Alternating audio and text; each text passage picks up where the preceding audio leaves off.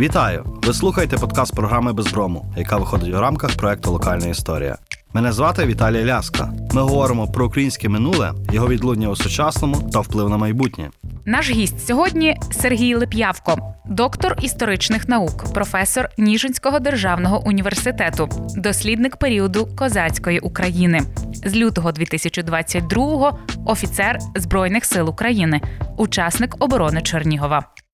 Пане Сергію, доброго дня. Доброго дня. Дякую, що ви з нами. Сьогодні будемо говорити про козацтво. Так, е, міф козацтва є, напевно, що наріжному українській е, історії, українському гранд-наративі. Але е, почнемо, мабуть, з трішки ширшого і іншого поняття. Зараз, коли йде російсько-українська війна, в середовищі і експертів, і е, широкого загалу дуже часто лунає термін фронтир. Так? Фронтир це поділ. І дуже часто плюють до козацького світу, де б начебто був фронтир. І в цьому о, руслі в мене є запитання, чи ця тернерова концепція фронтиру, чи її модифікації Латімора чи та інших дослідників, чи вона є придатною все ж до м, вивчення ранньомодерної історії України? Ви зачепили одну з моїх улюблених тем. Справа в тому, що е, першим теорію фронтира серед сучасних українських істориків став прикладати. Е, до реалії України професор Ярослав Дашкевич. А потім е, я займався фронтиром у контексті українського козацтва. І навіть е, коли я був на стажуванні в Сполучених Штатах, то я, власне кажучи, вивчав теорію фронтира в цьому американському викладі, починаючи від Тернера, тоді там доктор Веб і цілий ряд інших істориків. Ця концепція дуже цікава. Е, скажімо, там економічний фронтир, власне, в Тернера економічний фронтир значною мірою він і був присутній в його праці. Але потім фронтир, наприклад, е, гірничої справи, як просивалися виробітки там. Е, скажімо, золота, срібла, то вже Каліфорнія, але перед тим і купа-купа інших різних фронтирів. Іноді воно виглядало кумедно, як будь-яка теорія. Теорія великого фронтиру вона має свої плюси і мінуси, тому що заганяти історію в якусь одну концепцію і важко, і насправді не вдається. От хто не пробував зробити, то це не виходить. Е, якщо ж вертатися до суті питання, чи прикладається вона до історії України, то якраз е, поза тим, що я зауважив перед тим, вона дуже прикладається до історії України. І тим більше до історії козацтва, тому що козацтво це явище фронтиру. Е, це явище фронтиру і в усіх його проявах. Е, це військова корпорація Великого кордону. Подібні військові корпорації на межі цивілізації існували завжди від часів стародавнього Єгипту. Е, стародавня Греція, давній Рим, і ми простежуємо в різних проявах е, Іспанія, наприклад, часів християнсько-мусульманського протистояння. І зовсім е, не можна говорити, що натягнутими є порівняння українського козацтва і рицарських орденів, тому що в Палестині рицарські ордени це теж явище фронтиру, і це військові організації. Просто вони виникли на трошки іншій основі, але якби як явище було дуже подібним. Тому фронтир прикладається і як до історії козацтва, і як до більш ранньої історії України, і, власне, до сучасної історії. Якщо говорити про витоку фронтирів а історія без географії не може обійтися географічні, то ми маємо розлам який із найдавніших часів. Перші, скажімо, способи господарювання це землеробство і кочівництво. Ну, перед тим було збиральництво, потім з'являється землеробство і з'являється кочівництво, з'являються кочові цивілізації Великого степу, а Великий степ це від нашого Причорномор'я і до Тихого океану. І тут е, кочовиків на заході зустрічає осіле населення. осіле населення, яке жило на Придніпров'ї. І це абсолютно об'єктивна річ. Е, так само, коли порівнювати, скажімо, різні фронтири, то Змієві вали біля Києва і Велика Китайська стіна це явище одного порядку. І в цьому відношенні теж можна говорити, навіть якщо говорити про Китай. Пекін же знаходиться на півночі Китаю. І манжурська династія це теж е, ну, свого роду династія, яка виросла на фронтирі цивілізації китайської землеробської і е, кочової цивілізації Великого Степу. І тому від появи кочівників і землеробів у нас тут великий кордон. І коли я розповідаю про це студентам, то я навожу, мені здається, хороший приклад, що для кочівників все одно яка трава. Чи це степова трава, чи це жито, чи пшениця. Розумієте, у них нема психологічного бар'єру. І вони не розуміють, чому той землероб сидить на Біля краю і каже, трави, так. оту траву можна їсти, а цю не можна їсти. А їм це в голову не вкладається. Між іншим, 16 сторіччя, з кінця 16-го, початку 17-го сторіччя, от є один приклад, як е, татари потрапили у полон. І вони кажуть, ми не розуміємо, чого ви прив'язані до цього шматка землі. Дивіться, який великий степ.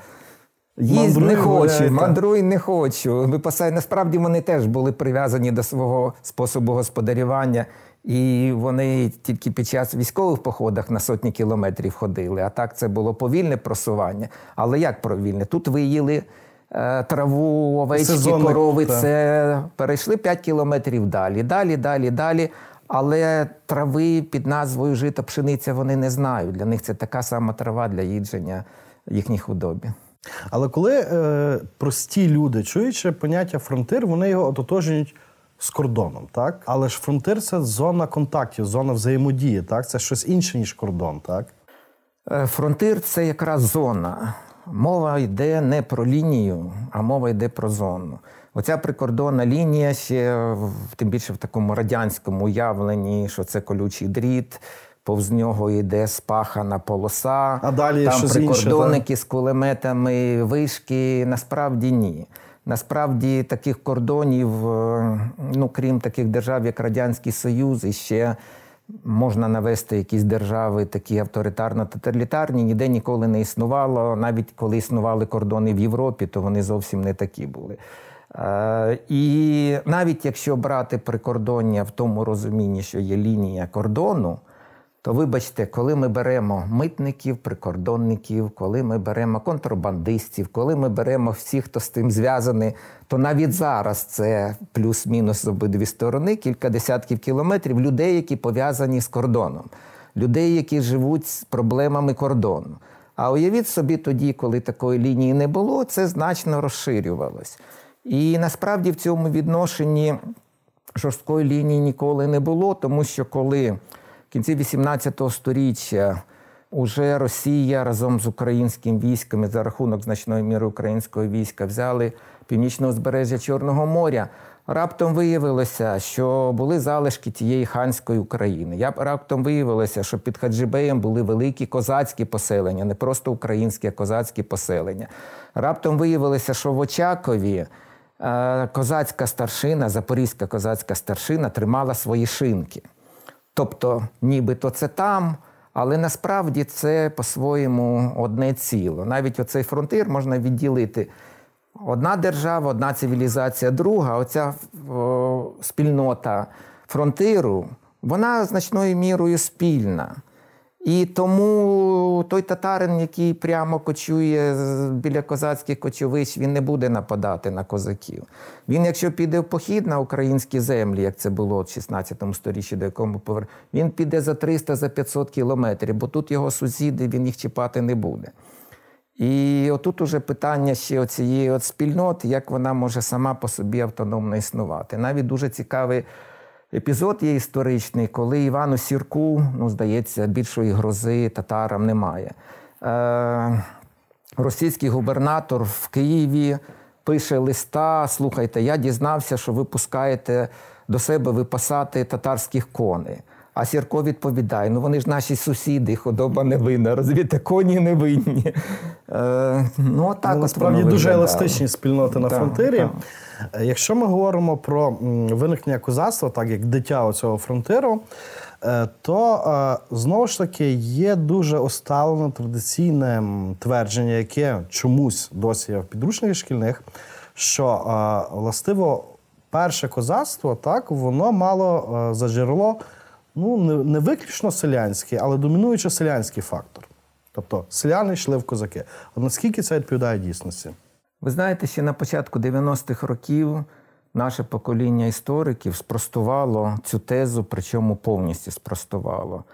Але підручники легше писати, заглядаючи в попередні радянські підручники. І так Класова само, боротьба і все інше. І так само в народницьку історіографію Грушевського, бо значною мірою все-таки треба розуміти, що Грушевський привніс оцей от елемент е- того, що українці, ну він не писав, що це виключно селяни.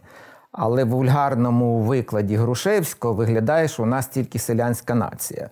Е, ну або домінуючий селянський елемент. Насправді, ну, в 16 сторіччі це е, було не зовсім так, і в наступні сторіччя теж це було не зовсім так.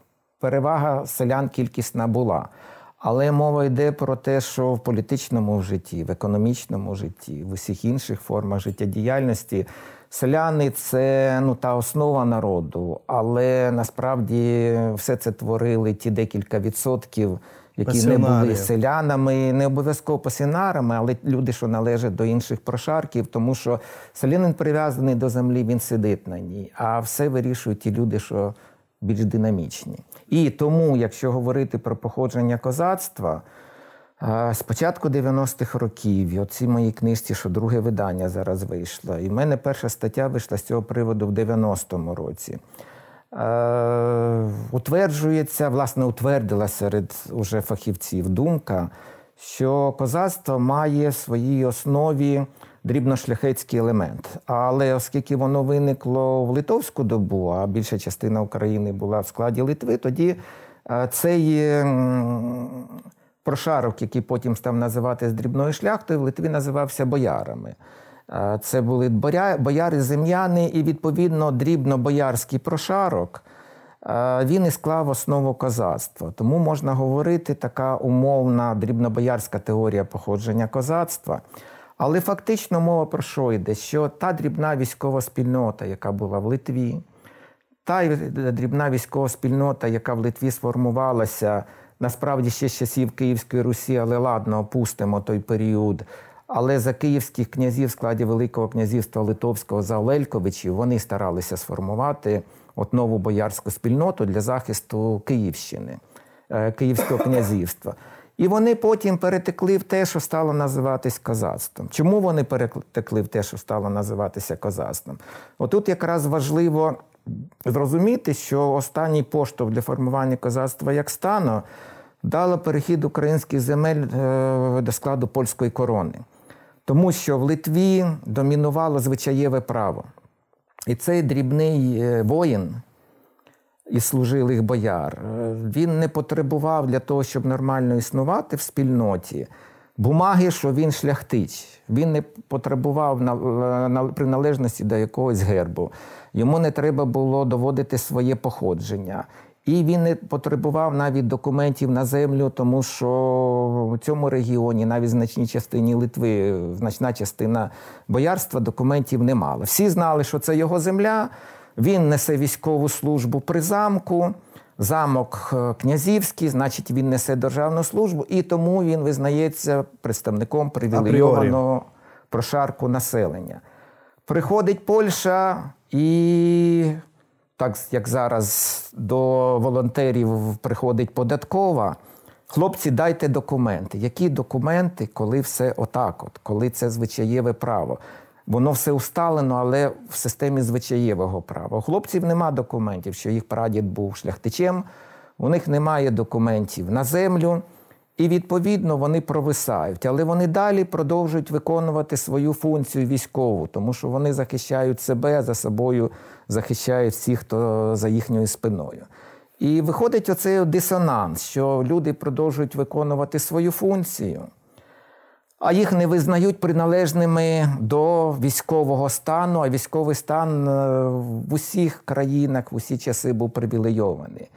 І те, що ми бачимо зараз в Україні, треба розуміти, що привілеї військовим, які проливають кров, завжди повинні бути великими. І забирати їх не можна, їх можна тільки розширювати. І в тих же країнах західних от перехід на контрактну армію, він сам по собі дав можливість ще додатково відділити військових.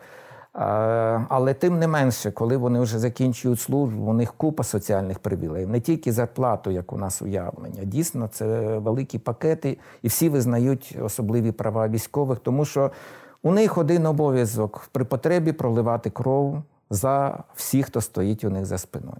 Якщо ми говоримо про виникнення козацтва, так ем, зрозуміло, що козацтво це не є виключно український феномен. Але чим українське козацтво, так воно на початках формування відрізнялося від інших козацьких спільнот, ну на кшталт тих, що є були на території сучасної Росії.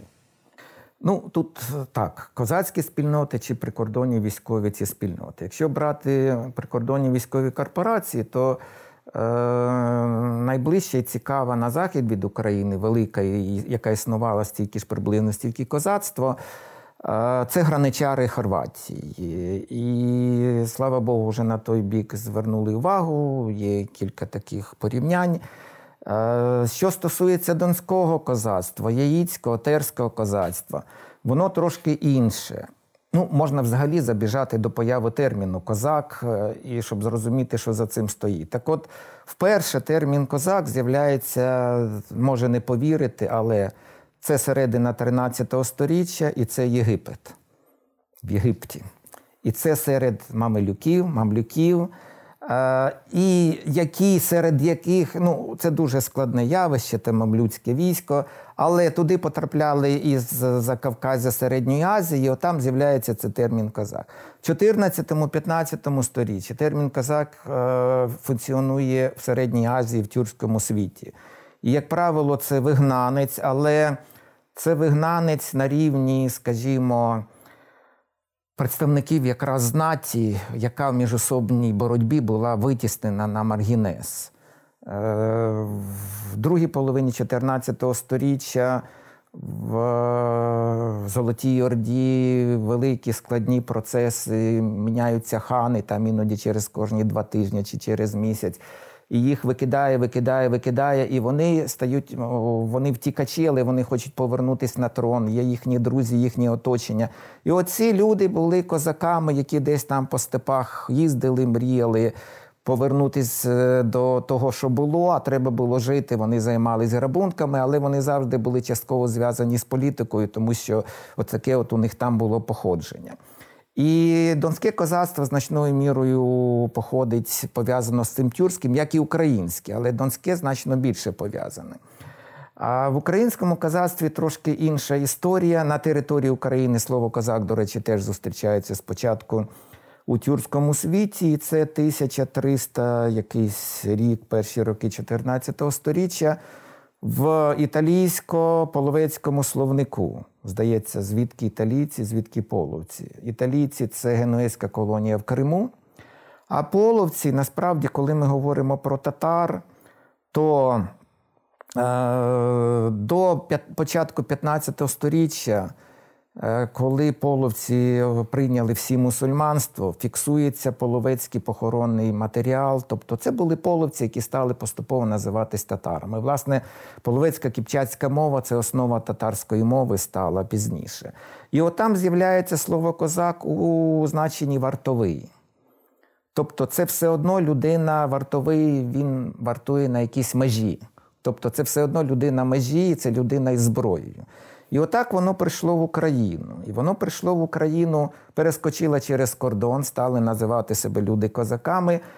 Але назва козак дуже довго приживалася в Україні. І отут парадокс полягав в тому, що ми говоримо про козацьку епоху з кінця 15 століття, а люди стали називати себе козаками тільки всередині 16-го.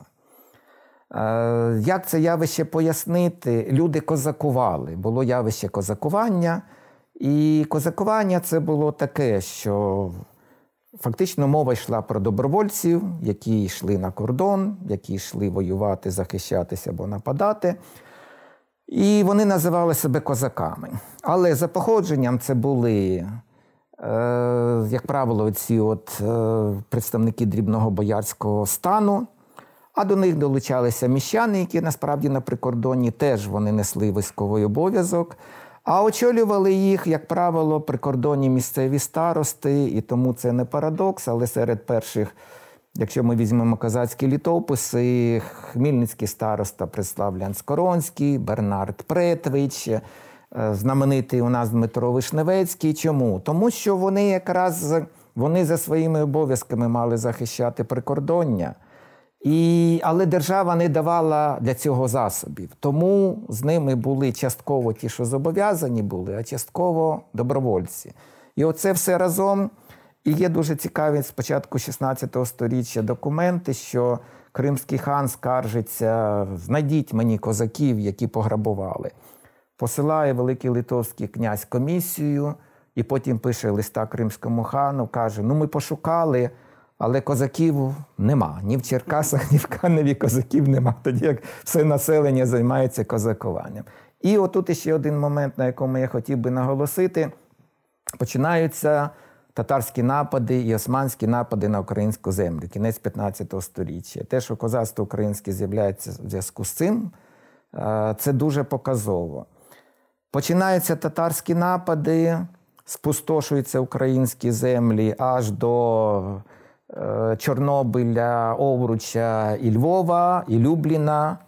Іноді заходили туди, а ні Польща, ні Литва оборони не організовує. Е, чому? Тому що Польща і Литва вони були Балтійськими державами. Дивилися і для, на північ. І для них ці землі це було десь далеко. Мало того, до 620-х років польське землеволодіння на українських землях було невеликим. Ось тут, якщо брати е, Поділля, Волинь і Київщину.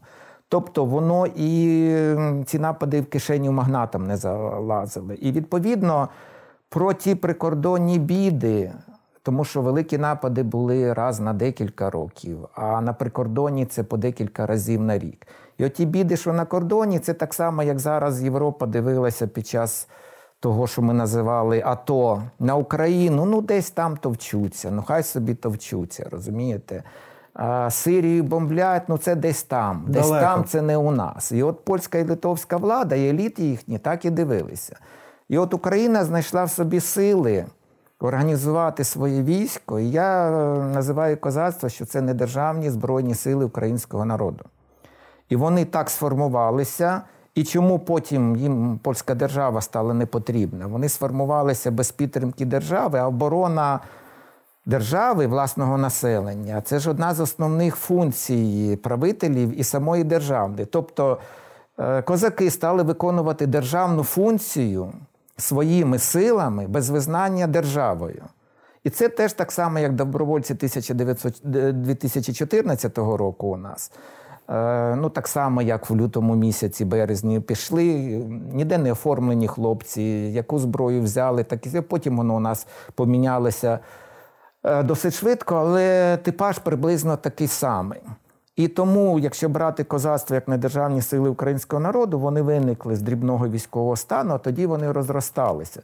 І от потім, уже на початку 17 століття, уже оце козацтво, яке більше півсотні років було от вигляді ось такої спільноти військової, чисто спільноти, воно стало обростати попутниками, які потім стали його частиною. А Міщани зразу трошки були присутні, а потім і селянство, вільне селянство, але це те селянство, яке приходило на прикрите козаками Придніпров'я. Вони зразу потрапляли на землі, які були під контролем козацтва. Вони зразу потрапляли вже існуючі козацькі структури. Вони зразу виконували неофіційні всі розпорядження неофіційної козацької влади. І, відповідно, частина тих хлопців казали, так і ми ж готові воювати. І ще один момент, який я хотів би розказати з цього приводу, що коли говорити про козаків, знову на спростування тієї тези, ну насправді, от якщо подивитись з усіх боків, то абсолютно неправомірною про козаків як селян за походженням. Якщо у бій йде 5 підготовлених воїнів і 5 непідготовлених при однакових умовах, і ми знаємо, що з тих 10 5 загине. Навскидку скажемо, які загинуть в першу чергу. Не підготовлені. Не підготовлені. Тепер уявляємо собі, козацький загін 1545 рік йде на Очаків, ідуть із цих дрібних бояр, до них приєднуються хлопці-селяни із палицями, і чимось там, і ще саморобними списами, так. все. Хто загине перший? Тут сумнівів немає ніяких. І треба розуміти, що якщо зараз навчитись добре користуватися автоматом можна ну, місяці за три. А коли у нас війна почалася, хлопці виходили в посадки, стріляли. І в Чернігові у нас під час облоги виїжджали там, де менше людей стріляли. Це виходило, що три ріжка і все навчання було. Але в принципі противника можна вбити. А коли була холодна зброя, насправді шабли, щоб навчитись володіти, це треба роки. А якщо шаблю я візьму в руки, а проти мене буде хоч трошки більш мілий фехтувальник, від мене нічого не залишиться. Це зразу людина буде порубана на капусту. Тому це була більш професійна навіть підготовка, чим зараз. Відповідно, знову таки, оця теза, що я зараз сказав, вона працює на те, що козацтво формувалося як професійна військова спільнота. І не випадково в ній було дуже багато шляхтичів. Уже потім, коли ми можемо ідентифікувати поза боярською добою тією, коли в Польщу воно перейшло, хто шляхтич, хто представник того ж князівського прошарку, то раптом виявляється, ну, вершина оцієї першої доби козацтва це Дмитро Вишневецький. Він закінчив попередню добу. Він показав е, насправді, якби досяг вершини, і потім уже пішло інше козацтво. Так от Дмитро Вишневецький, він хто? Він князь. От розумієте, е, як сприймали князя? Князь він рівний королям, царям. Е, І не випадково він спокійно, да, він в якихось е, до кінця не з'ясованих питаннях він з'їздив в Москву. Е, Він спілкувався, цей він і, і він мав контакти з султаном до того, вже коли його стратили в попередній час. Да. Тобто він був рівний з ними. А тепер уявляєте собі, що 100, 200, 500 козаків, шляхтичів, чи бояр, чи просто розбишак, вони знають, що їхній командир князь. І, і по крові це зовсім інше, тому що це передавалось по крові. Як вони про себе думали? Він же ж, коли зараз хлопці служать під командою хорошого командира, вони гордяться цим. Вони гордяться і командиром, і собою, і вони його слухають більше, ніж поганого командира. Який рівень був сприйняття козаками самих себе, коли у них такий е, командир? Причому командир все одно ж в першу чергу неформальний. Це ще важливіше, бо неформальний важливіше, ніж формальний. А далі дивимося всіх наступних козацьких керівників, і виявляється, що практично всі вони належали до шляхетського прошарку. Косинський, перше це козацьке повстання. Насправді він племінник польського сенатора з Підляща. Так всього-навсього. У Косинського його найближче оточення вони пишуть листи то польському королю, то е, московському царю. 12 прізвищ, 9 чисто шляхетських прізвищ. Причому потім вже виявляється, що три з них це шляхтичі-католики. Не просто шляхтичі, а католики, тобто поляки. А з іншими не ясно, бо ну, здебільшого це була шляхта Волинська із українських земель. Е, Наливайко, його брат був сповідником Острозького. Острозький не міг до себе підпустити як некоронований король Русі безродних людей. Тут сумнівів немає. Це теж того ж самого дрібного боярства. Ну а далі відома історія. Сагайдачний ясно, Хмельницький зрозуміло. Тим Мазепа більше тут да, галицькі коріння Мазепа.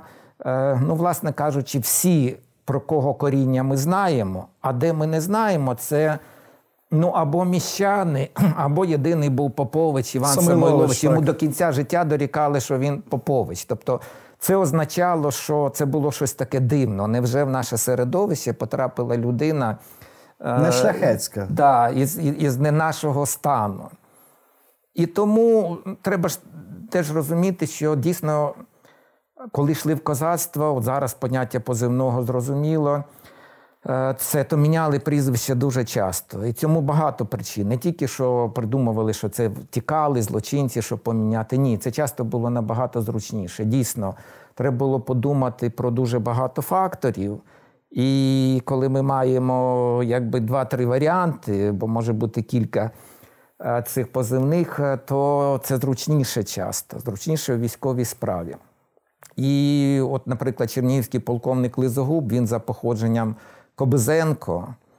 А інша гілка цього роду це ходики, а ходики були, сучасними словами кажучи, мерами Києва. Тобто, от козацький старшина, е, споріднений із мером Києва. Київ тоді був невеликим містом, але це було найбільше місто центральної України.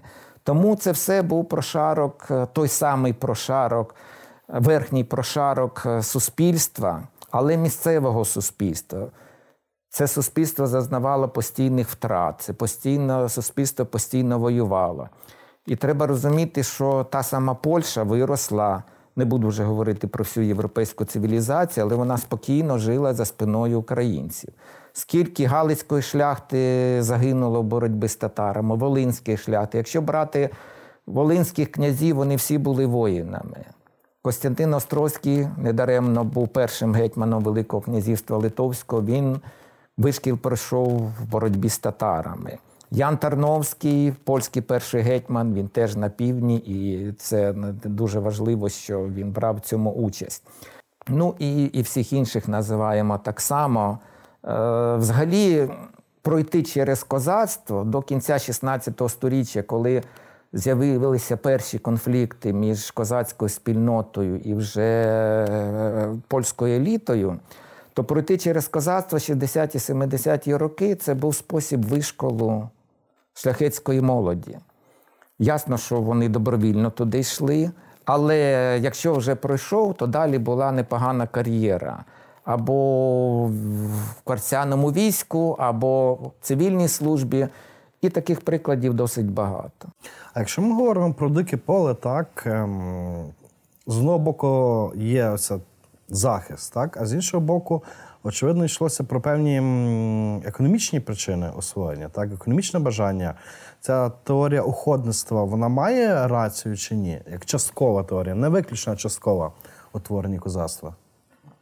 Ну, вона має рацію, тому що козацтво було складним явищем. І я кажу, що це е, за провідної ролі дрібного боярства, шляхта, шляхти цього військового елементу, в нього ось таким чином через уходництво було включене і міщанство.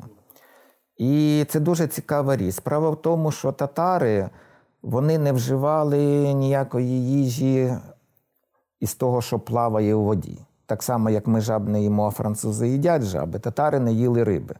Тобто уходники найбільше вони це були рибалки, які ну, описи є про рибні багатства річки Самара, і там в цьому в районі порогів, що величезні белуги по 3 метри. Я не знаю, бачили ви е, белуг чи ні? Живої я не бачив, але, до речі, в Маріуполі там непоганий був краєзнавчий музей, я не знаю, що з нього залишилося. І там було кілька е, цих забув, як правило, про, про риби сказати, ну, макетів, скажімо так. І так само в Дніпрі, в Запоріжжі, в Нікополі, там десь є, е, скажімо, можна уявлення про них скласти, отакої товщини риба і довжиною 3 метри, як колода. Розумієте, це треба тільки гарпуном ударити, витягнути і якось доправити. Тому ці уходи. Вони були дуже важливі тим, що ця риба йшла на північ, потім на експорт в Європу, і овчинка була варта, так би мовити, затраченої праці. Тому йшли охотники, але вони озброювалися відповідно. Ну, що було цікаво, поряд татари випасають своїх овечок тут по річках. Ці і повірити, що вони весь час між собою воювали, я не можу. З того з моїх знань. Е- Власне, напади на українських землі хто провокував? Ті, хто спеціалізувалися на работоргівлі. Ясер це торгівля, і ну, молоді дівчата коштували дійсно мало не на вагу золота, і тому це була кримська верхівка.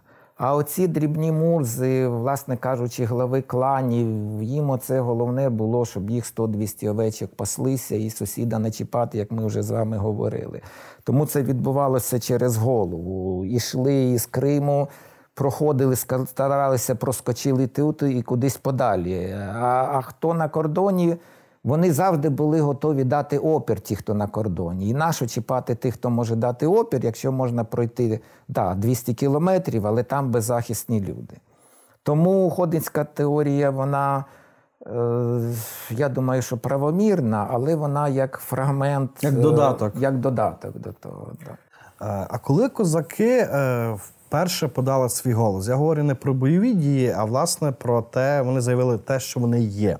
Так, заявили, очевидно, Литві чи короні польській. Ну, можна говорити ще, що це 1560-ті роки. Це і один із голосів, все-таки Дмитро Вишневецький.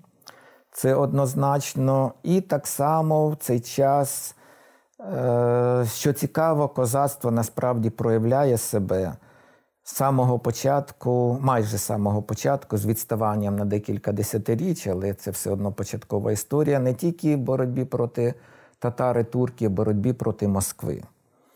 Е, Тому що один із героїв козацтва Стафій Дашкевич, теж Дашкович, е, черкаський канівський староста, він і ходив проти турків татар, і він очолював е, свій підрозділ боротьбі проти Москви. Тут в 560-х роках розпочинається Лівонська війна, і литовський уряд вже вербує козаків на службу, вербує як добровольців. Тому що сталася біда. Іван Грозний захопив Лівонію, тоді захопив Полоцьку землю, яка найбільша в Білорусії. І взагалі Велике князівство Литовське стояло, здавалося, на краю загибелі. І тому треба було зібрати всі можливі сили, і тому добровольців з України. От перші реєстрики згадуються 1562-63 рік. Вони, я їх не знайшов, але вони згадуються в документах. А потім 568, 70, 72 уже більше. А про те, що військо треба організувати на прикордоні без слова козак, тому що я ж вам говорив, що е, козак це як рибалка. Це порибалив всі в машину, а насправді ти студент, чи ти інженер, е, чи ти менеджер. Е, От Люди козакували. Вони згорнули, вони козакували. Так от без згадки цього, у 1520-х роках якраз Остафій Дашкевич, Дашкович перший проєкт виклав, що треба організувати військо на Дніпровських порогах. Тоді знаменитий Бернат Претвич, який писав про козакування якраз. Козакування це залягання в степу, тобто він про розвідку і диверсії писав. Е, І так воно вже тягнулося до 1570-х років. Мало того, у навіть е, тому знаменитому прийомі Стефаном Баторієм, ось тут у Львові, козацьких послів і створенні козацького полку 1578 року. Насправді там слово козак жодного разу не згадано. Там згадуються люди військові, згадуються люди рицарські. От е, і в часи тих самих Наливайка і Косинського ще згадуються в основному люди рицарські. Причому прямо прикладається, десь може бути як синонім козак. 1597 рік уже Наливайко страчений, е, пише Станіслав Жолкевський, який якби придушив повстання Наливайка. Пише до одного з козацьких старшин на Запоріжжя і каже: Ми знаємо, що ви люди рицарські, ми готові з вами і далі працювати.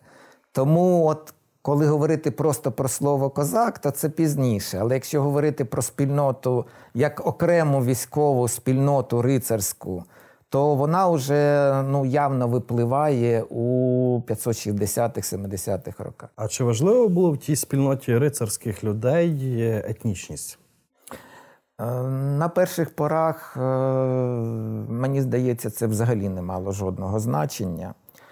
І, між іншим, так само і в часи Хмельницького, в Гетьманській Україні, е, там уже трошки більше значення мала конфесіальне, це приналежність до православної конфесії. І, наприклад, були полковники євреї, герцик, наприклад. І це не було головним. Головним було особливо в початковій історії козацтва, що людина належить до цієї військової спільноти, і що вона готова з усіма ділити е, і спільний казан, і в одному бою брати участь. І зараз мені, до речі, набагато легше пояснювати, що таке козацтво, чим це було до 2014 року і до 2022, тому що це військова спільнота, це військове братерство. І вже немає жодного значення, хто ти за походженням, якщо ти прикриваєш спину товаришу, а він тобі, то ви вже побратими. А які ще можуть бути варіанти, важко уявити собі. Коли вже там війна закінчиться, коли щось там да, можуть бути розведені своїми якимось інтересами. Але в принципі, оскільки це явище великого кордону, це постійна оця от боротьба десятиріччями, фактично протягом всього життя професійна спільнота, ну то виглядає, що там конфесія е, особливого значення не мала. Те, що говориться. Так, за легендами, що козаки, от приходиш на Січ, перехрестися, це все більш пізнє явище. Е, ну, я вірю, що так воно було, але десь вже з кінця 17 століття. Те, що Яворницький записав оці всі Я легенди, думаю, що це перекази. було, але пізніше. Якщо ми знову ж таки говоримо про початки козацтва, так і про фронтир, очевидно, що для фронтиру є ем, досить нормальним амбівалентність орієнтації, так? І чи в козаків, тих рицарських людей, була можливість орієнтації не литовсько-польська, а, наприклад, контакти з Москвою. Той же Вишневецький їздив до Москви, чи контакти з е, Османською імперією? Е, Не просто була можливість, а контактували. Просто проблема полягала в чому? Чому затятість була на українських землях така цього кордону? Знову таки, на першому місці для Османської імперії Кримського ханства, на жаль, вийшов оцей фактор работоргівлі. Він приносив ну просто гігантські прибутки на порожньому місці. Потім, уже коли стали давати по зубах із 620-х років, власне, з 670 570-х значно меншилась кількість нападів. А 620-х вже такий щит вибудували на Придніпрові, що от завдяки тому, що козаки вибудували цей щит, уже там населення Придніпров'я зростало просто як гриби після дощу. Це, але звернення на дві сторони було можливо. І знову таки, якщо брати приклади, сусідня Трансильванія, вона була християнська країна під владою Османської імперії, Молдавія, Волощина, це dependent state, і вони були просто вже так склалося, що вони існували. І ясно, що це було проблемно, але тим не менше вони могли існувати Можливо. так сотні років. Так само вже пізніше орієнтація Дорошенка вона не була геть випадковою, тому що це було можливо. Е, Просто через оцей фактор работоргівлі, що сама Османська і Кримська верхівка були не зацікавлені у тому, щоб це був кордон спокою, і зрозуміло, якщо з цього боку весь час з е, турецько-татарської йдуть напади, то можливість для переговорів і миру зменшується так само, як які зараз переговори з Путіним. Отак воно довгий час існувало. Якби не було цього фактору работоргівлі, то я думаю, цей кордон був би в рази спокійніший, і тоді б вели себе інакше. От коли фактор работоргівлі зменшився, майже все 18 сторіччя не було татарських нападів. Не було, тому що і Османська імперія, Кримське ханство послабло, і тому, що сили з українського боку сильніші стали. І вони досить мирно співіснували, я казав, аж до того, що козацький старшина Запорізький тримав корчму у Очакові. Ну, Все нормально.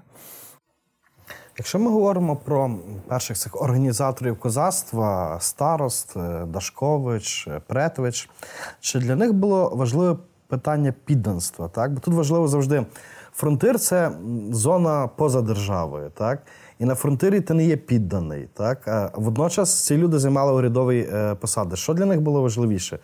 Власне, фронтир чи все-таки служба державі? Чи ми не можемо так розділяти? Ну, по-перше, вони все-таки були старостами. Староста це державна посада, це адміністратор. Якщо воєвода, каштелян це були виборні посади, це представник шляхти в регіоні. Одночасно влади, якби таке суміщення самоврядування шляхетської і державної влади. А староста це призначена особа. Тому ясно, що він був підданим свого короля. І, власне кажучи, Е, всі прошарки, які мали відношення військові, якщо вони визнані, вони представники держави також. Тобто для старост самих це було природньо, абсолютно природньо. Інша річ, що як виглядала для них ситуація? Їхнім завданням було офіційне завдання староста це оборона свого замку, в ширшому розумінні оборона свого староства. Завдання це ставилося їм. Але А ресурсів було. засоби, а засоби для здійснення не надавалися. Шукайте. Відповідно, їм доводилося діяти такими партизанськими методами і шукати добровольців. У цьому відношенні вони якраз і йшли, виходить, е, ну, всупереч тому, що хотіла би держава, тому що держава хоче все контролювати, а тут можна діяти тільки якщо немає контролю. І ця ж, е, от не будемо говорити про українських старост, а візьмемо того самого дуже показового Берната Претвича. Він німець, який потрапив на українські землі, е, його покровителькою була Бона Сфорца, взагалі італійка. Але що виходить?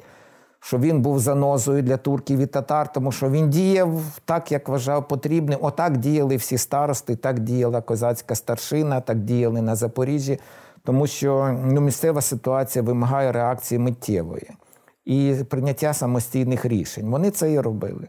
Зараз знову ж таки в шкільних підручниках є аксіоматичне твердження про творення першої січі, Вишневецьким і так далі. і так далі. От е, наскільки сучасні дослідження можуть пролити більше світла на цю ситуацію? Те, що твориться, певно, залога, Січ, Вишневецький і все інше. Я думаю, що якщо про козацтво в цілому десь такі пункти, е, по яким воно розвивалося, вже прописані, то Запорізькою Січчю це дуже важко. І головна причина дуже банальна повна відсутність документів. Просто повна відсутність документів. І я скажу це не тільки тому, що вони були знищені, вони взагалі не писалися. Це теж отак складалося за звичкою. І козацтво вигулькує уже не козацтво, а Запорізька Січ, як спільнота, про яку знають, тільки у 1580-х років, роках. А що раніше, це ми робимо таку екстраполяцію. І безсумнівно, що це ідея від Вишневецького. Далі фактично останнім козацьким керівником визнаний був Богдан Ружинський. Тобто Вишневецький 60-ті роки, Богдан Ружинський це вже 70-ті, 80-ті роки. Е, А далі ця козацька склада, ко- е, князівська складова зникає. І, і, і от ще трошки проходить часу. І перший опис Січі це тільки 1594 рік. Еріх Лясота, знаменитий його опис, слава Богу, що він залишив. Все. І, і за цим описом ми бачимо вже сформовану спільноту на низу своїми традиціями. Але як це відбувалося раніше, ми не знаємо. А оця князівська лінія, так, е, формування козацтва, е, вона завершується чому? Природньо, штучно, коли ми говоримо про поступове таке вигасання. Е, Справа в тому, що, по-перше, дійсно стала зникати енергія тих татарських нападів, е, тому що коли получають відповідь, не дуже вже хочеться весь час нападати. Да. Внутрішні зміни відбулися в Кримському ханстві, в Османській імперії. Османська імперія вже втратила ту енергію наступу, яка у неї була після Сулеймана Пишного, потрошки стало воно згортатися. Взагалі, якби не руїна вже після Хмельницького, то ну, такої біди не було, бо руїна стала новою великою бідою. І вийшло, що князівський прошарок, він же прошарок все одно в першу чергу це прошарок землевласників. Тут відкриваються величезні простори Придніпров'я. І представники князівського прошарку, які мали ну, прямий доступ до короля, тому що вони рівні з ним, вони вибивали надання на землі, знаменита Вишневеччина, наприклад. І коли вони побрали ці надання на, на, землі, з Вишневецьким найпростіше з цим родом простежити, то вони стали все більше відчувати себе землевласниками. І що почалося? Землевласник, значить, на його території живуть не вільні люди, а йому хочеться, щоб вони почали платити податки. Це все дуже довго продовжувалося, але млин його, і молоти повинні на його млині. Корчма його, там хай сидить жид-орендар, але все одно корчма його. І так потихеньку, помаленьку, оці соціальні причини розвели. І якраз. Виступ Косинського це перший приклад. Косинський шляхтич, але він отримав земельні надання за те, що привів воїнів для можливого оборони від можливого нападу османів. Е, це, Але цей маєток Косинського, рокитна Ячаниця забирають спочатку Вишневецькі, тоді вони зрозуміли, що може не справляться, продають Острозьким. І раз і випливає конфлікт е, козацької спільноти з Острозьким. Тому що насправді це перший конфлікт він не був з Польщею, чи з польською владою. Ну, Острозький представник державної влади, влада це польська корона, то можна би говорити. Але з іншого боку, всі знали, що він місцевий правитель не коронований. Тобто, перший конфлікт був взагалі це був конфлікт поземельний, який е, був одночасно пов'язаний з тим, що не були виконані. Е, обіцянки дані козакам е, в 1590-91 роках. Там просто готувався великий напад татари турків. Відбулася мобілізація. Між іншим, Криштоф Косинський він поїхав до козаків, яких козаками називали, називали людьми рицарськими, і завербував їх для служби на Поділлі. Тобто він ще виринає як представник короля, посланець короля.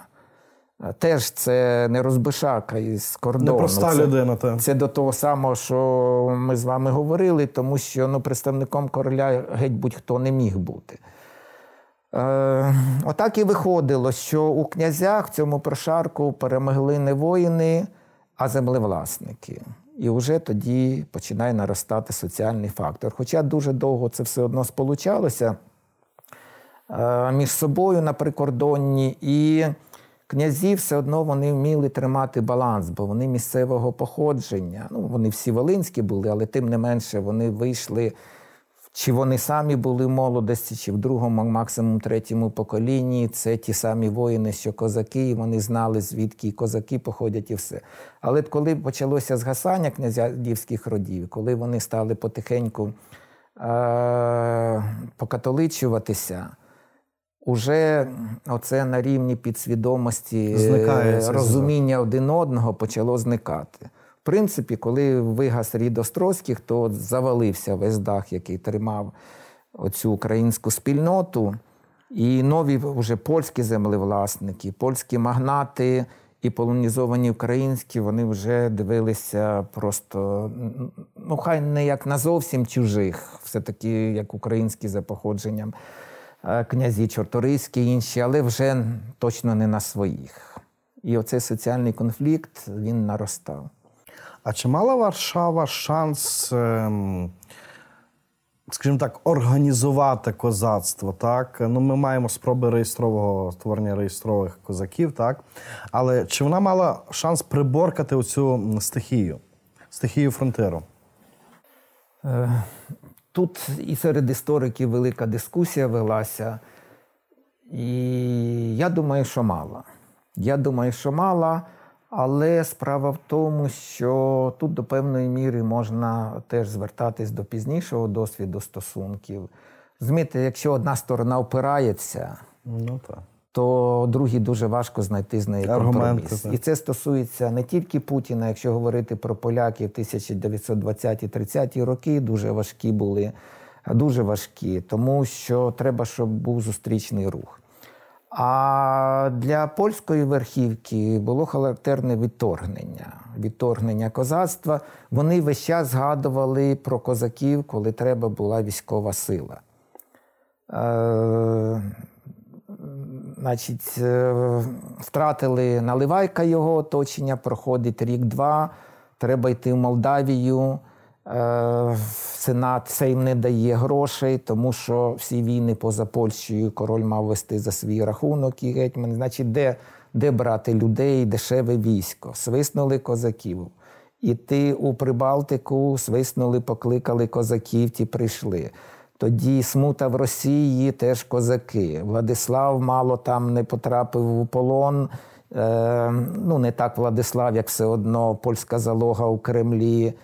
Покликали Сагайдачного, розумієте, Хотинська війна так само. І і качелі виходили, що згадували про козаків, давали їм обіцянки, а потім хлопці, ми вас знати не хочемо. Дали обіцянки, хлопці, ми вас знати не хочемо. І так кожний раз І це були дійсно качелі і качелі, які провокували і весь час все більше розгойдували саме поляки. Тому що коли зібрав Сагайдачний з Бородавкою і з іншою старшиною 40 тисяч людей, люди перемогли в війні, тому що в Хотинській війні польсько-українське військо перемогло. Чому? Тому що, хоч на полі бою ніби нічия, але Османська імперія не виконала свого І пішла завдання. назад, так. А Річ Посполита виконала завдання. Стримала. Той, хто виконав завдання, той і переміг. Вони переможці. І питання виникає: а чому вони повинні е, вертатись на становище тих, кого не визнають? Питання того, що хотіли козаки, так? Бо е, знову ж таки, коли ми говоримо про якусь велику кількість люду, очевидно, всі шляхтою не стануть. Але очевидно, що е, в 16 столітті вимоги і бажання козаків були трішки меншими, аніж трохи згодом. Я думаю, що козацтво орієнтувалося приблизно на той прошарок, що я говорив, дрібного боярства, дрібної шляхти. Треба розуміти, що і в самій Польщі шляхта дрібна і шляхта голота складала іноді 30, іноді до 50% від шляхетського прошарку. Особливо це було характерно е, для Мазовії, де дуже багато шляхтичів було і, і, і бідних, у яких нічого не було. Фактично вони вели селянський спосіб життя. Єдине, що вони були все-таки особисто вільними, з них не брали податків. І оці от вимоги, е, фактично, після Лімонської війни, а це була перша війна фактично об'єднаної Європи проти Москви. У нас недооцінюють трошки значення, або просто не знають про Лівонську війну, яка велась з 1568 до 1583 року. Спочатку Іван Грозний наступав, а потім організувалися. І вже Стефан Баторій, який угорець, який набрав найманців в Німеччині, Угорщині і по всій Європі.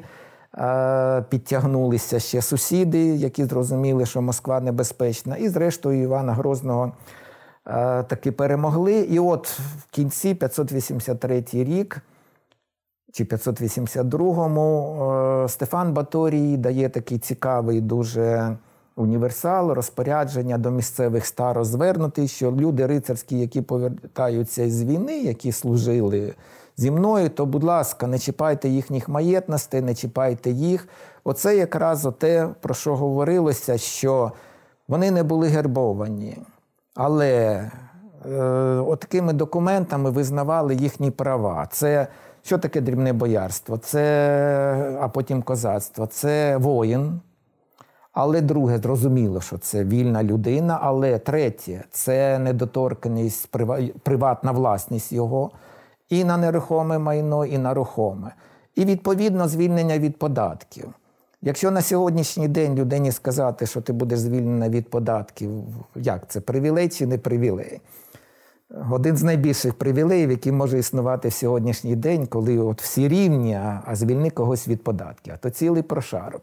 І відповідно, оце був ідеал. І навіть е, чому довелося створювати Польщі окремий стан, і чому козаки добивалися окремо. Вони десь розуміли, що ну не отримують вони шляхетських привілеїв. Принаймні всі. Але от, ну, ті, що були вже шляхтичами, вони і так шляхтичі. А так важко отримати. А Польща дуже скупо давала. Навіть під час він Стефана Баторія, Баторій, яким, е, який роздавав, але не направо і наліво. Там він дав одній людині, реміснику, який підпалив десь стіни чи великих лук, чи що замку, от йому зразу дали шляхетство, але це приклади не були частими. І от, відповідно, оцей військовий прошарок його окремо вирішили виділити і дати йому такі права, які трошки менше, ніж шляхетські. Тому що якщо дати шляхетські права, це участь в шляхетському самоврядуванні, це вже частина політичного народу. На це Польща не могла піти. А якщо у них будуть ці права, то і вони будуть задоволені. Вони не селяни, не міщани, вони окремий стан. Окремий стан чим характеризувався? Якраз чому ми говоримо про перші козацькі реформи? Тому що і за Сигізмунда Авоста, за козацька реформа включала в себе, власне кажучи, крім того, що була визначена кількість людей, те, що їм було дано власну юрисдикцію. От якщо де троє козаків, двоє третього суддя, це ознака стану. Власна юрисдикція це основна ознака стану, окремого стану. І, і козакам би цього вистачило. Крім того, що я назвав ще власний суд і все. Але за якоюсь кількістю тисяча, дві-три тисячі це Польща погоджувалась визначати, визнавати, а далі не погоджувалася. Але вона не розуміла ситуації, що це ціле суспільство. Козацтво насправді, оскільки воно вбирало в себе представників різних станів, можна говорити, що це було окреме суспільство у межах оцього шляхетського суспільства Речі Посполитої. Чому окремо? Всередині козацького стану були землевласники, були наймані робітники. Вони всі щодо зовнішнього світу були воїнами, людьми, які, так би мовити, готові виконувати ті функції, про які ми говорили. Але між собою і різне походження, і різні матеріальні статки, але у них вони виключно, як раніше говорили, всі стосунки були економічні на принципу буржуазних стосунків. І це зовсім інший світ був. І це ще одна з причин, чому Польща не могла цього і не хотіла цього визнати. Е, Якщо говорити все-таки, чи могла Польща домовитись чи ні, то пізніше, е, скажімо, деякі польські історики казали: ну от, от чого так не зробили? В межах Київщини. Визнали б шляхтою, там е, ну, буквально кількасот родин козацької старшини. Дали б їм розпорядження одну Київщину. Ну, це мало статися не в 648 році, а раніше, коли їх було менше. І каже, питання було вирішено. Ті б люди самі вирішили питання на місці. Ну, очевидно, так би могло статися. Але навіть цього не хотіла польська влада робити. Ну і там декілька причин, крім цієї загальної упередженості, там уже стали випливати земельні інтереси, тому що ці землі були вільні, були заселені вільними людьми. А ці землі потенційно земля основне багатство. Всі розуміли, що дадуть ну, скажені прибутки колись. І фільварки, і, і все так. Так, так. Тому воно так і розвалилося, зрештою. Але питання, чи ну, Варшава, очевидно, не до кінця усвідомлювала можливості козацтва. А чи інші європейські країни усвідомлювали це? Ну, Це знаменита місія Ериха Лясоти в 94-му році. І долучення чи долучення до цієї священної е, ліги.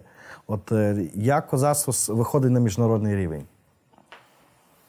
І чи виходить врешті, чи це не є. На міжнародний рівень перший вийшов той самий князь Дмитро Вишневецький, тому що це однозначно, що е, рівень його був саме таким іншим бути не міг. І він якби проклав доріжку, так само, як створивши замок на Хортиці, він зробив прообраз, якого просто калькували. Мав він відношення пряме цей замок, можна назвати першою січі чи ні, але це вже був зразок, що можна зробити. Бо про будівництво замків, можливо, на порогах і раніше писали. А тут він вже зробив це. І так само він контакти встановлював. А треба розуміти, що козацька спільнота 560-х років, 590-х це в межах одного покоління. Да, Там уже люди, скажімо так, хтось загинув, хтось у монастир пішов на старості років, але тим не менше це живе, жива передача традиції. І Фактично, перший контакт, який принаймні я зафіксував, це Ян Оришовський, оцей старшина, про якого ми говорили. Він писав е, до Кримського хана, і, між іншим, це був перший проєкт Союзу між козаками і Кримським ханом. Тому що в Кримському ханстві, яке османи тримали під контролем, все одно час від часу так пожвавлювалися антиосманські тенденції. Самі кримські хани вони ж вважали себе і і султани визнавали їх вищими за себе, бо кримські хани були чингізідами, а османи всього-навсього беями. І, між іншим, кримські ж хани формально не були підлеглими Османській імперії. Як не дивно, султан він нібито платив данину кримському хану. Але виходило, що це була плата за лояльність. Мало того, існував, скажімо так, образний такий заповіт, що якщо перерветься династія османів, то має султаном стати очолити Османську імперію хтось із гіреїв. Тому вони дуже поважали. Але у тому середовищі, на відміну від султанів кримські хани не старачували своїх братів і родичів. І тому там весь час був якийсь із братів, який хотів виступити проти Османської імперії. Він проти свого брата, заодно проти Османської імперії. Так от перший контакт ось такий, 1580-ті роки. Ну, а самий яскравий із простежених, тому що попередні контакти, наприклад, Іван Підкова, який ходив в Молдавію, Молдавія була взята. Молдавія це міжнародні стосунки чи ні? Міжнародні, це окреме господарство. Так само Вишневецький в Молдавію. Це не випадково розмова про Молдавію, це окрема взагалі розмова. Е, але тим не менше, Молдавія, Османська імперія, Волощина в цьому куточку це все працювало. Ну і Москва, ну само собою, ці найближчі сусіди, десь далі е, козаки перестрибнути на той час просто не могли, та і потреби такої не було. Тому самий яскравий приклад 16 століття це все-таки Еріх Лясота, тому що імператор Рудольф він е, не просто послав посольства, е, прапор дав прапор, прийняли на службу. І це дуже важливо. Так, можна говорити, що на службу просто як найманий загін, але справа в тому, що тоді це все було трошки складніше. І можна говорити, що козаки були задіяні вже в міжнародних відносинах як один із учасників оцієї от ліги проти османів.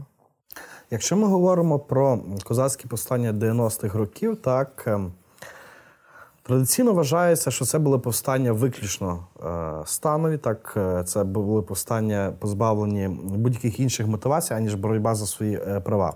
Ну, але водночас, водночас говориться про те, що це були повстання, ну я не скажу антипольські, але такі. Такі недоброзичливі до поляків. От чи ми можемо в межах того розглядати там повстання, наприклад, Кусинського? Цей процес розходження йшов по наростаючій і дуже непомітно. У нас в межах е, буквально декілька років можуть помінятися стосунки з людьми від дуже хороших до поганих, е, в межах якихось спільнот, трошки більших кількісно або менших. А тут уявляємо собі, що мова йде про десятиріччя. І само собою, що, от як ми говорили про стосунки князівського, прошарка і козацького, розходилися. І е, якраз отак розходилися і в ці роки. Якщо про Косинського я вже згадував, що якби персональне поземельне питання Косинського це було як сірник, який загорівся, від якогось спалахнула. Е, ця козацька спільнота, які не заплатили, і права якої теж переслідували, тому що ті землі, які відійшли Острозьким, на них були вільні земельні володіння, на яких жили ці вільні люди, і вони відчули загрозу собі. Е, а що стосується уже часів Наливайка, там е, насправді мова йшла про те, що Фактично, якщо говорити про чисельність людей в часі Наливайка, е, Наливайка і Косинського, е, ряди козацтва цього люду воїнського різко виросли. Але чому? Вони воювали вже два роки проти османів у складі священної ліги. І спровокувало це повстання заборона поляками йти на Молдавію. Тобто там соціального елементу початково теж практично не було. не було. Він був об'єктивно, але як визначальний, е, його називати не можна було, особливо в 594 році, і там перша половина 595-го. Чому? Тому що. Е, якщо якщо моделювати, що мова йде про соціальний конфлікт, то згадують, що Наливайка пограбував малиятки Калиновську. Ну, Він помстився за свого батька. Зараз вже мотив помсти, українців зовсім не так виглядає, як там 10-15 років тому. Треба мститись чи не треба. Зараз щодо Росії у нас якби думка більш-менш консолідована. Е, далі. Де іти, якщо є козацький загін, 500 чоловік, тисяча, і він стоїть на постої, не розходиться додому пару місяців. Де їм стояти? В селянських хатах чи в шляхетському маєтку? Само собою, в шляхетському маєтку є ресурс. навіть якщо вони не грабують, але вони харчуються. Ну, шляхетський маєток в широкому розумінні включає в себе селянські хати. Але ці великі запаси сіна, кількість коней, того шляхтича. Так. Тобто мова йде про те, що треба розуміти, що в ті часи до 18-го практично сторіччя, коли Людовік XIV перший створив таку регулярну армію, е, то 16-17 сторіччя це армії були без обозів. Вірніше, обози були, але провізія була ну, дуже обмеженій кількості. І вони харчувались на тій території, де стояли. Тому це завжди біда для мирного населення. І от якщо стоять тиждень, це не страшно. І, між іншим, оці стації це так само жовніри робили. І писали в тому 596 році, що жовніри поробили ще більше шкоди, ніж козаки. Саме тому, що на стаціях стоять, але далі питання: чи два яйця в день візьме той е, козак чи жовнір на себе, чи, чи 10 яєць і ще курку з'їсть зразу. Тобто, коли командир хороший, коли немає того, що називається мародерством, то це переносилось нормально. Але все одно хто в першу чергу стає об'єктом для цієї стації просто шляхетський маєток, а ще краще маєток великого пана. Отам уже можна все знайти. всього.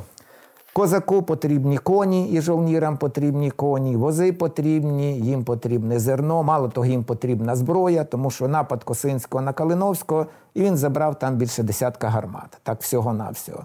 І потім, уже в козацькому війську, коли наливайко початок, це кінець 595 року ходить Білорусі і вертається, вже у нього пару десятків гармат з'явилося. А гармата вона дуже важка, її тягнуть. Тобто, що в першу чергу цікавило? Ресурс. Це спорядження, це зброя, ну і, і харчування. І тому виходить, що е, мимоволі наростав оцей соціальний момент, хоча він не був основним. Але об'єктивно це било по шляхті. Якщо війська не розходяться, ну якби тоді, 595 році, польський уряд дав можливість козакам іти в Молдавію, щоб вони випустили пар там то того, що ми називаємо повстанням Не було. Наливайка, просто не було б. Це був би просто е, черговий великий похід, один, другий, третій. Потім би воно вийшла б енергія і десь би так все розвіялося. Хто його знає, як би було далі, але в такому вигляді цього б не було. Так, але очевидно, знову ж таки, ще один стереотип спробуємо зруйнувати про е, козаки захищали свої станові інтереси. Але до селянства їм було в принципі байдуже, правда, до їхніх прав, інтересів і тому подібне. Говорити, що козакам до селян було байдуже не можна, тому що знову таки це люди, які жили поряд. І якщо селянин живе десь там в межах, скажімо, того Чигиринського староста, Черкаського, то це те саме середовище. Мало того, це середовище навіть при тому, що ну, 5-10 років тому хтось прийшов, він зразу включився в це середовище. І їх приймали як своїх, е, і чим це відрізнялося від прийшлих поляків? От чому у 600, 620-х років почав наростати антагонізм е, такий в українських землях? Тому що поля- поляк був носієм абсолютно іншої культури. Він був чужим. І от його сприймали як чужого. Поляк землевласник, католик який відповідно щось вимагає, чого раніше не було. І він приніс щось нове, але це нове погане він приніс. Тому щодо селян, е, говорити, що дивилися на них зверху вниз, не можна. Всі просто знали свою станову нішу. І так в цій ніші і жили. Міщани точно так само немає. Крім от коли вже прийшли часи Хмельницького, там було чітко ясно в тому величезному війську Хмельницького, що є козацька частина, а є всі, хто приєдналися. І Хмельницький, які вимоги він не ставив, але виходило, що він задовольняв вимоги козацтва саме. А до всіх інших, як він був байдужий, тому що він всіх інших мав на увазі просто як православне населення, які підтримують його. Але так зрозуміло, що він брав до уваги провідні стани: це е, шляхту, е, далі духовенство українське православне і козацтво. Політичний народ такий. Так, політичний народ, який в Польщі обмежувався шляхтою, а в Україні це шляхта плюс козаки. Тому що шляхту ж ніхто ж не відміняв в козацькій Україні. І в Гетьманщині ніхто не відміняв. Якщо знали своє походження, то знали, що вони шляхтичі. А коли для цих людей рицарських е, став важливим релігійний чинник? От питання конфесіалізації. Так, ми маємо Берестейську унію. Я не знаю, якою була реакція цієї козацької спільноти. Але чим далі, тим ситуація загострювалася. Е, Фактично, це почалось майже від е, Берестейської унії. І чому? Тому що князь Острозький він все одно, при тому, що мав конфлікт із Косинським, але потім же ж його слуга Наливайко пішов воювати. І вийшло, що об'єктивно це об'єктивне явище. Е, Жолкевський, Наливайко, якби ворогами не були, але те, оті процеси, що я кажу, зіткнули між собою політичні інтереси зовнішньополітичні Польщі, плюс наростання інших соціальних проблем. В будь-якому випадку Острозький залишався все одно некоронованим королем і покровителем, і його позиція проти Берестейської унії вона дуже відобразилася на козацтві. І навіть коли був останній допит на Ливайка перед його стратою, я протокол останнього допиту знайшов. На жаль, він короткий, тільки на одну сторінку. Власне, не протокол, а донесення про допит. І там було, що питали про Острозького, а Наливайко сказав, що ну я, я був його слугою, я нічого поганого сказати про нього не можу. Е, Але очевидно, що проглядається Дем'ян Наливайко, прихильник православ'я, потім Дем'ян Наливайко переселився в Вільно. Це брат І- да, брат Семирія. І мало того, Дем'ян Наливайко був настільки активний, що православних називали ж Наливайківське братство і Наливайківська віра, навіть такий термін був. І ну, очевидно, Дем'ян був зв'язаний, хай брата стратили, але з людьми, які з оточення Семирія Наливайка. І так само із князем Острозьким був дуже тісно пов'язаний е, Києво-Печерський монастир. І відповідно ці київські монастирі вони залишились при православі.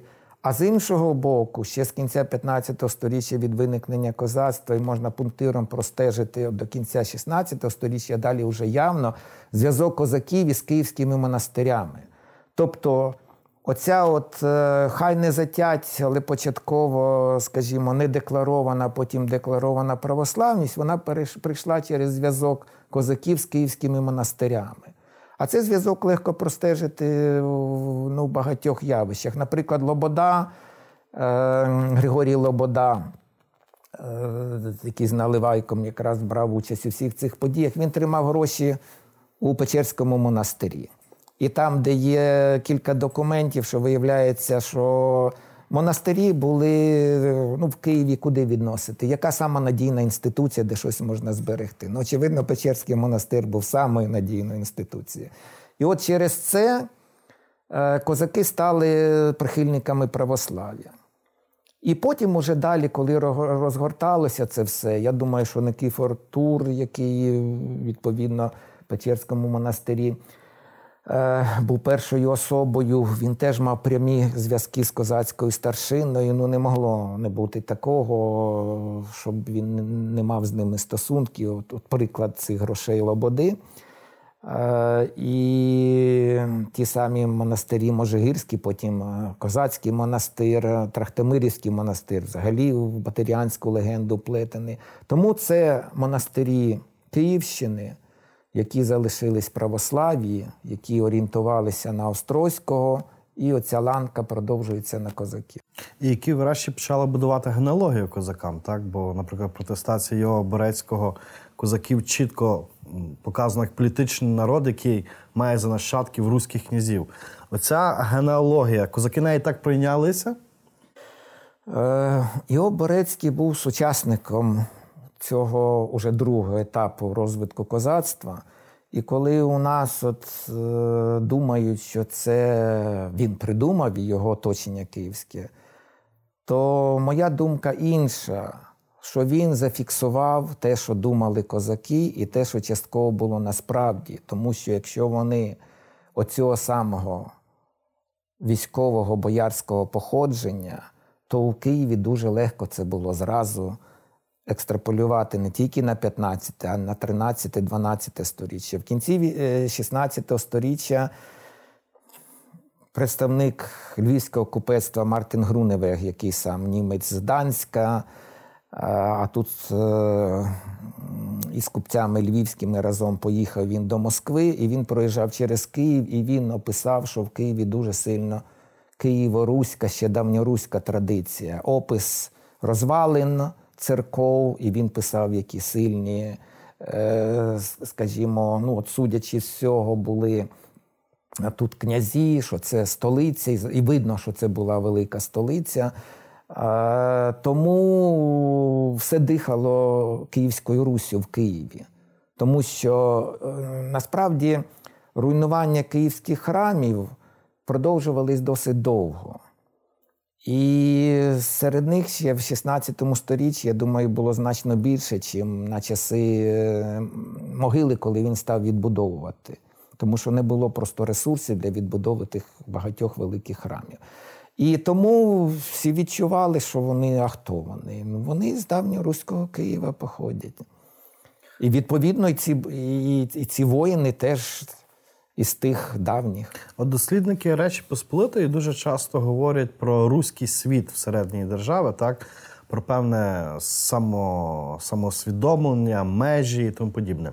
Чи ми можемо в такому ракурсі говорити про козацький світ? Так, якщо так, то знову ж таки, чи він був конкуруючим з тим руським світом, чи навпаки накладався? Я думаю, він накладався на руський світ. І знову таки, якщо виходити, що суспільство, в яке не вторглися ще чужинці, католики, землевласники, нові поляки, то цей весь світ був руським.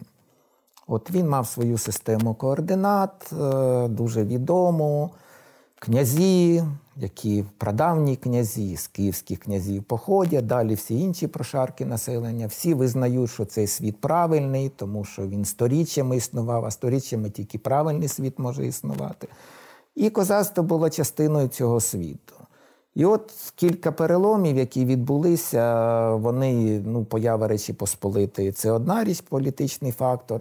А потім уже знову таки вторгнення землеволодіння на Придніпров'я швидка колонізація Передніпров'я. А люди на на новоколонізованих землях це все-таки трошки інші, чим на Волині, наприклад, і там на Західному Поділлі. Е, ще з кінця 16 століття, наприклад, київський біскуп Йосип Верещинський, який потрапив до Києва, е, він писав, що це нова Америка. Це так само точно. З Америкою порівняли з кінця 16 століття. І так само, як ми знаємо про Америку, що Коль зробив людей рівними. А тут козак не козак, але все одно захищатись треба було. І чому станові перегородки з козацтвом трошки зруйнувалися? Тому що зброя була у всіх на прикордоні. І міщанини, і селянина була зброя. Питання просто ступені застосування, яка зброя, і чи ти готовий йти в далекий похід. Якщо свою хату захищати, то однозначно. А в далекий похід це вже ознака представника військового стану. Він готовий туди, він зобов'язаний туди йти. Чи сам взяв на себе зобов'язаний, чи ні. Тому я думаю, що руський світ і козацький світ на себе накладався, причому протягом всього існування. Я б не протиставляв їх один другому. А коли шляхи козацтва і Речі Посполитої розійшлися, так зрозуміло, що тут дуже спокусливо назвати, напевно, що Хотинську війну, після якої Ну, козакам не дало того, що пообіцяли. Маємо низько повстань, так реєстри не, не збільшуються, далі ординації і тому подібне. Е, ну, Але чи був якийсь справді такий поворотний момент? Це розвивалося повільно. А якщо брати все-таки оцю точку відліку, змін, то це дійсно кілька подій підряд. І це і Хотинська війна, і для мене вигасання роду Острозьких – і е, наступ е, землеволодіння вже в вигляді е, землеволодіння польських магнатів. Воно все більше і більше поширювалося. І тому почав відбуватися цей перелом. І світи стали розходитись, далі було все важче і важче. Зрозуміло, що те, що ми називаємо е, скажімо, козацькими повстаннями, бо війнами кінця 16 століття, вони не стали прірвою. Це я точно можу сказати. Це Вони мали був вузькі, епізод, та Жолкевський писав листи, в листах можна знайти страшне, що вся Україна покозачилась, він вживав цей термін уже. І що їх треба з корінням вирвати. Але це він написав своєму патрону Яну Замойському, потім вони обидва про це забули і все. Це не була декларація там Сейму чи До ординація. Да, да, там ніби строго так, але ця строгість була така, особливо в польському варіанті, дуже відносна. А там уже 620-х років прямо наростав конфлікт, тому що, наприклад, конець польський гетьман, він е, взагалі нічим пов'язаний з козацтвом не був. Да, вони десь поряд воювали, це все так, але от на рівні от того ментального зв'язку, то це було просто відсутнє вже.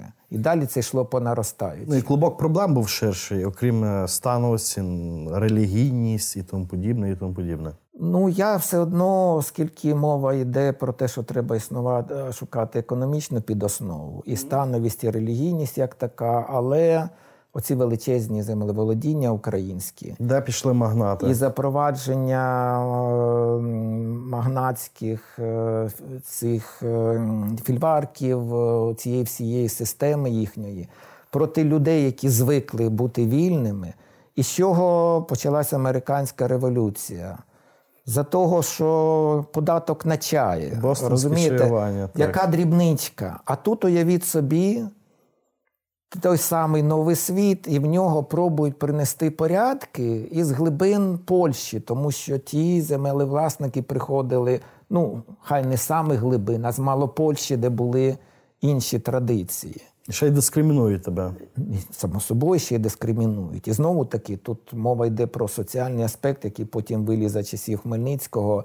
Е, Скажімо, та сама єврейська проблема. А вони, євреї, прийшли разом з польським землевласником. Це була ну, практично виключно соціальна проблема, а не національна.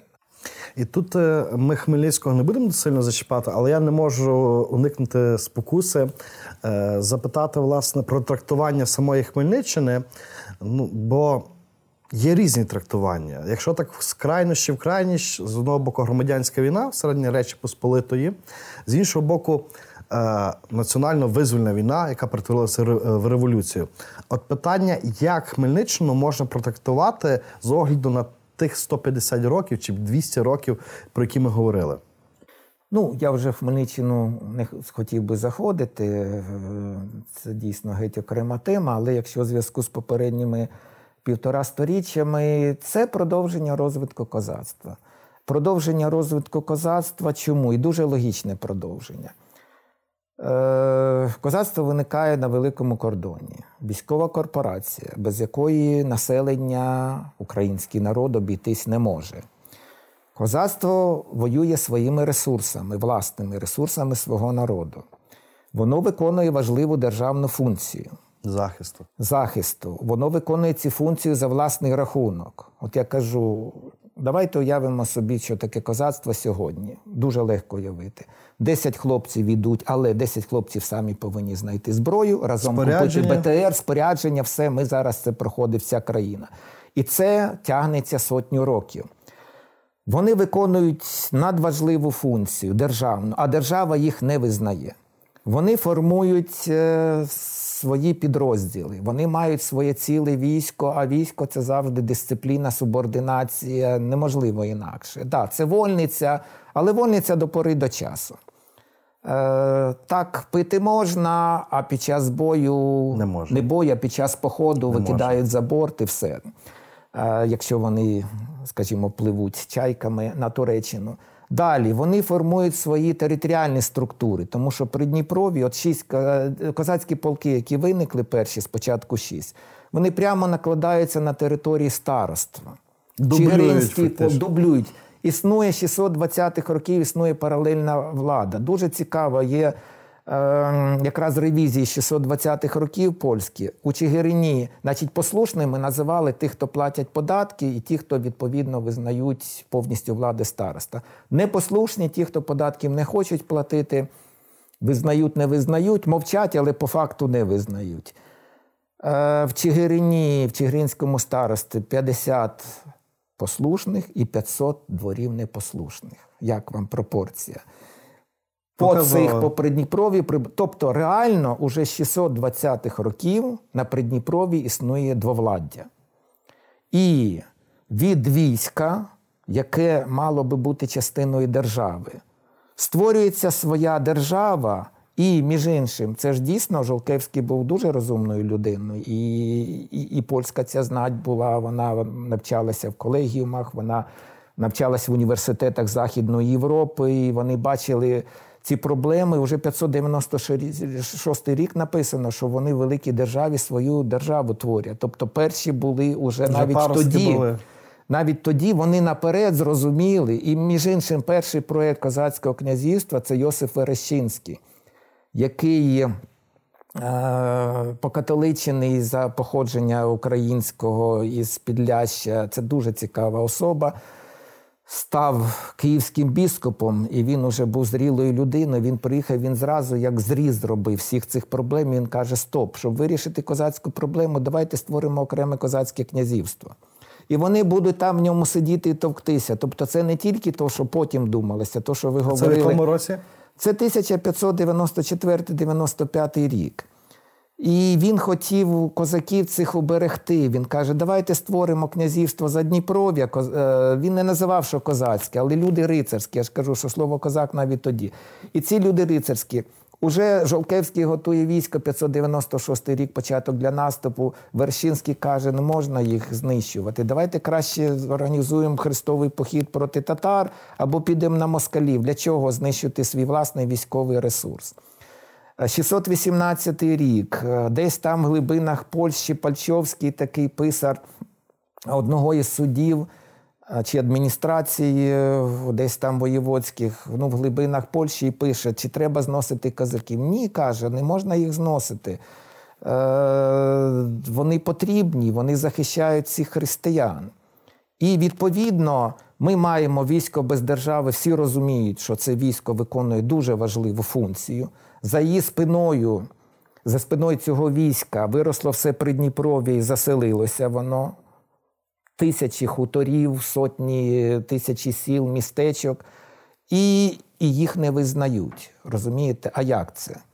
І далі вони мають паралельну владу, вони мають територіальні структури. І підходить час, коли кажуть: ну, хлопці до Варшави звертаються в вигляді повстання, в вигляді якихось переговорів. Ну, давайте щось робити, ну так не можна все-таки. А поляки ну, цього не бачать. І закручує ще більше лише. І пробують закручувати ще більше, а коли закручувати ще більше, це як кип'яток в цьому. Рано чи пізно не воно- зробиш. Да, цей воно казан закритий.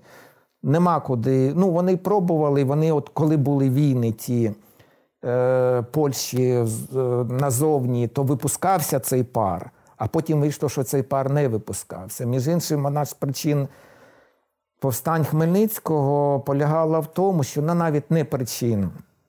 Е, Одна із складових, чому повстання Хмельницького і війна розгорталася, розгорнулася, тому що король Владислав IV, він же планував війну проти Османської імперії.